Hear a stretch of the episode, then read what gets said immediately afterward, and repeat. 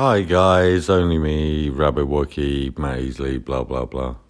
Um, yeah, the this morning I'd like to just basically have a bit of a not a rant at all, really, because it's it's out of people's control. It's about addiction, and um, just talk a little bit about um, what happened to me, and if it can help anyone else, then then brilliant, happy days. You know, I kind of um, I guess when you know, kind of my dad left at, at twelve, um, then I was sexually abused by the lodger my mum had to take in to uh, to cover the mortgage. Um, I don't know. I didn't. I didn't really process it. I guess at that at that age, and then at fourteen, I started smoking, smoking cannabis, and um, then by about sixteen, I guess, well, I started smoking cannabis and smoking Marlboro Red, which bloody hell, I'm surprised I'm still alive after smoking those bad boys for God knows how long. But um, yeah, and then at sort of 16, I started, um, I've been a heavy, heavy cannabis user from 14 onwards. Um, and then 16, I started experimenting with sort of speed, um, ecstasy, uh, acid, you name it, basically, um, microdots. You you just you just name it, and I'd I'd be doing it really. And then um, it kind of got to the stage where I kind of leveled out for a while. I'd always be a bit wild, you know, obviously having pints and and that type of thing. But it was mainly mainly cannabis, speed, and um, sort of alcohol, if that makes sense. And then um, it got to a stage when I was about 24, I guess, 23 maybe. And um, I got a very good job with Virgin Direct Financial Services.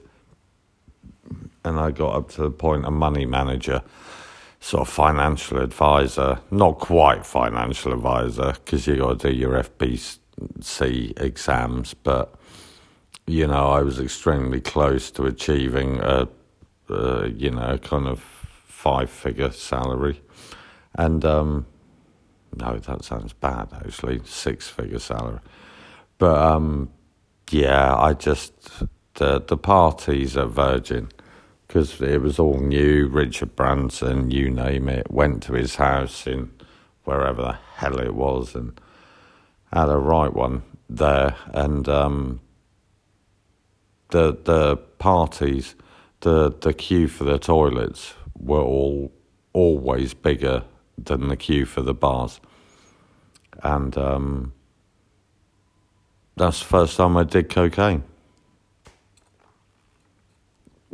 And in all honesty, like I don't really like my perception being altered. So every every drug I'd done previously seriously altered my perception on reality, if that makes sense. Like cannabis I'd whited on before, as everyone has. You know, you think you you literally gonna die. You can't breathe. You're you're God knows what, you know, you're hyperventilating, you're, you're freaking out, call an ambulance. You know, I've done MDMA, I've snorted base speed, you name it, I've done the works, and Jesus Christ, didn't really enjoy it because I don't think my little brain is kind of programmed to um, cope with that type of thing. But one thing it was very programmed to cope with was cocaine. And uh, my word, what a it is it is rocket fueled for anyone who hasn't done cocaine. The the nearest I can put it to is um, you know you're having a few pints and Kate Moss walks into your local pub, and you'll sit there after seven, eight pints even, and just be looking, going, oh my God, that's Kate Moss. You do a line of coke, you'll be going up to her and going, Hello, Kate, I'm Matt. How the devil are you? you know, it just rocket fuels your your personality and gives you confidence well beyond probably your remit, if that makes sense. And it certainly did with me. And I, I, sort of started off at the Virgin parties, you know, as I said, never done it before really, and started off light. Got into it quite heavily. Um, and it sneaks up on you. It's like any drug, I guess. It sneaks up on you. You think you got control of it, yet actually it's becoming more controlling of you. And um, yeah, that, that's that's basically what happened to me. And then I got in with um, some dealers and um, started selling it. I used to get it on the block and chop it myself with scales and stuff. And not proud of it, I fully admit, but that was the stage of my life where, you know, we're going back 20 years, I guess. And um, yeah, that that was kind of the way I was living at that time. And um, I started cutting it myself, weighing it myself, dealing it myself.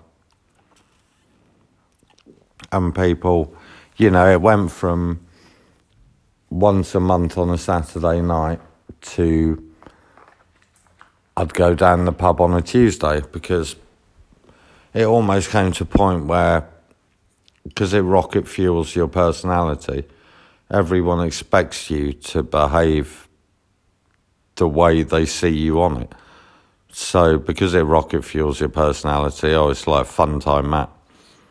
And then people expect it more and more and more, and you feel more and more pressure to to be like that. And the only way you can be is if you rocket fuel yourself with cocaine. And so um, that's what I used to do. You know, Monday, Tuesday, when any day ending in Y, basically, I'd I'd be doing cocaine. Problem was, I've got an addictive personality, and um, crikey, yeah, it um, got to like Tuesday night, just two pints and a gram of coke in the toilets, my local pub. And I'd come out and make everyone laugh, and then I'd go home and cry myself to sleep because I didn't want to be doing it. It's just how it gets you. That's how drugs get you. You know, any drug. It's not not just cocaine. Is I think it's any drug, personally. And the problem is with any drug, especially cocaine, you can you can take it for for hours on end, every sort of 40, 40 minutes, and um, that enables you to drink probably three pints more per gram than you'd be able to cope with if you weren't on cocaine. Usually, if you weren't on cocaine, you'd yak up after maybe 10 pints. I certainly would. But when you're on cocaine, you can drink maybe 15, 20 and still feel pretty all right because it brings the alcohol down. You know, it, it doesn't affect you the same way for, for people who don't know. And, uh, yeah, I got to a stage where I, I was working for Virgin, like I said, Mr. Branson. And uh, rightly so, you know, I went off sick because I wasn't coping. Basically, I was heading for a breakdown with the cocaine abuse and um, I was addicted. I was addicted by this point, you know, I was doing, crikey, eight, nine grams a week, I guess. I'd got myself in a terrifying amount of debt um, with my dealer and uh, was getting threats and that type of thing. And I was drinking as well because of the, the coke, and I could. And uh, yeah, so eventually, um, I guess they call it now nowadays, the trendy word is intervention. But in those days, it was just like, you fucked up, Matt. You need some fucking help. Sort it. Kind of conversation. That, that wasn't as polite as an intervention. And so I got in touch with these absolutely amazing people. And for Norwich people, it was um, near Hammer, Victoria Street, it was called. And they had like a, a rehab centre there. And uh, it was residential at the time. And um, put me on this program to get me off everything. And um, wow, it was amazing. That's how I eventually got into actual mental health and um, went to university, and enabled me to go to university with a degree in psychology and um, do the the job I ended up doing, you know. But these people were unbelievable. But what I wanted to say is don't write people off in the main because when I went to the rehab centre, not a lot of people, thank God, experienced this because it was, you know, kind of terribly kind of traumatic at the time. Not because of what they put you through, just what you're going through yourself in, in kind of giving up and um, going cold turkey, if you like. Um, they put me on a really good program of um, kind of the cocaine's only psychologically addictive. You know, that's that's the issue with that. It's not physically addictive. Yeah, it can kill you, obviously, but it's not actually um, physically addictive, nervous system wise or systemic system wise. It's nothing like that. It is just purely in your in your mind. Um, but I was drinking an awful lot as well at the same time because Coke allows you to. You know, you do two lines of Coke, you can have probably five more pints. But they put me in a brilliant program with um, people with various um, addictions. So it could be heroin, it could be um, alcohol, it could be pills, it could be gambling. They were all, all in with me, and I was there predominantly for the cocaine, but also with a with a touch of alcohol, you know, and an amazing group of people I was in with. You know, this when I was like twenty seven, I guess, and so you know, at that point in my life, they all looked at me and said, "Well, you still look pretty pretty decent. You know, it looks like you haven't done too much damage to yourself physically." But I think the damage was was kind of done mentally, if that makes sense. And um, yeah, I gave everything up for for complete three months. We used to have um, drug tests and alcohol tests, uh, breathalyzers, and um, blood tests every morning, and if you failed even one, you'd be kicked off the program. And uh, yeah, they're amazing. Just sitting around in a group of people and just talking. You know, it's kind of you take in turns, just go around the room, and it would just be like, so. What has brought you here today? And it's just like, oh, crikey, how long have you got type thing. But it was amazing to hear other people's stories. And um, I probably bored people to death, but there you go. And um, yeah, that inspired me. You know, we had just simple things, you know, because people with addictions, they stop looking after themselves. They stop doing the basic things in life. So they'd have like bring in a recipe to cook with. And they had a kitchen in this house, a shared kitchen. And it would just be like, right, you all go and cook your own lunch. Because it's the simple things that people forget. When they're addicted, they, they, um, they forget how to live. They forget how to look after themselves. They forget how to function.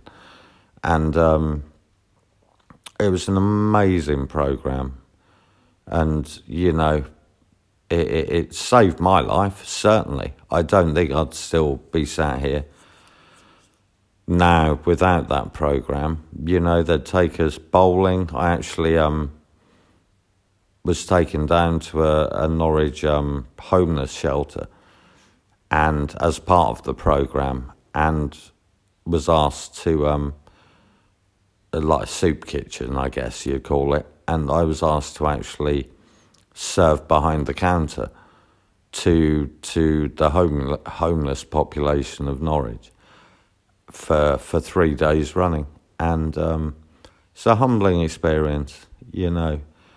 And I guess my general point is that these people aren't scum. You know, they, a lot of time they're portrayed as absolute scum and, and the worst of the worst.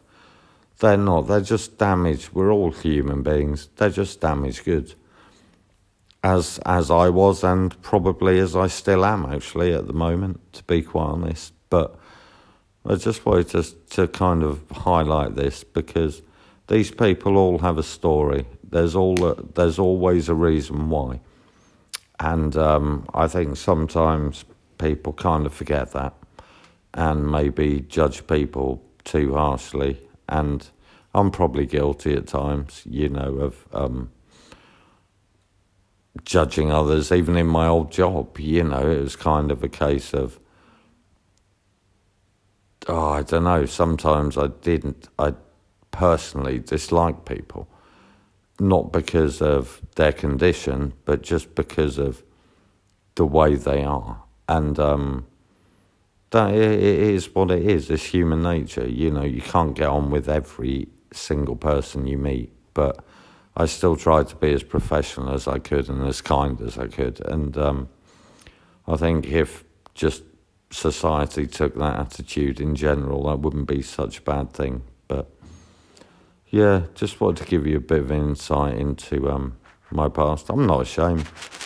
You know, things haven't quite worked out the way I'd have um, envisaged when I was mental health team leader, you know. Um, you know, things went terribly wrong. Got diagnosed PTSD from witnessing a client, um, you know, pretty much pass away in front of my eyes. Um, but uh, there you go. You know, it is what it is. And um, then I tried to do the right thing for him and his family. And uh, I got, didn't really get crucified. That's a bit dramatic. But I got it made very clear to me that they stopped my pay. They banned the team from talking to me. They denied me um, uh, a leaving party, even though someone had been allowed one um, when they'd been fired. All I had was commendations for saving lives. I'd never had a disciplinary in my life, but it's what it is, you know. But I just wanted to make people aware you can get over addiction. I'm not saying I'm necessarily over addiction at all, because I might have transferred it a bit to alcohol just to stop my stupid head with this PTSD thing because it feels like something horrific could happen to me or a loved one every second of every day. It's like this constant terror in your head and in your stomach. Um, that's how it feels. And that's, you know, kind of why I drink a bit too much sometimes, is because of that. Um, and that's and the anger as well. Crikey, the rages sometimes are, are quite unpredictable and, and terrifying, not only to others, but to, to me as well. Because I don't even know whether they come in or not. You know, it is literally like flicking a light switch. But anyway, just what you guys to know, you know, cocaine, it seems like a cool drug. Some people can handle it some people can't. I was one of the ones who can't. So, you know, you go your own way and make your own choices. I'm not judging anyone either way. I'm just telling my story. So, anyway, love you loads, guys. Take care. Bye bye.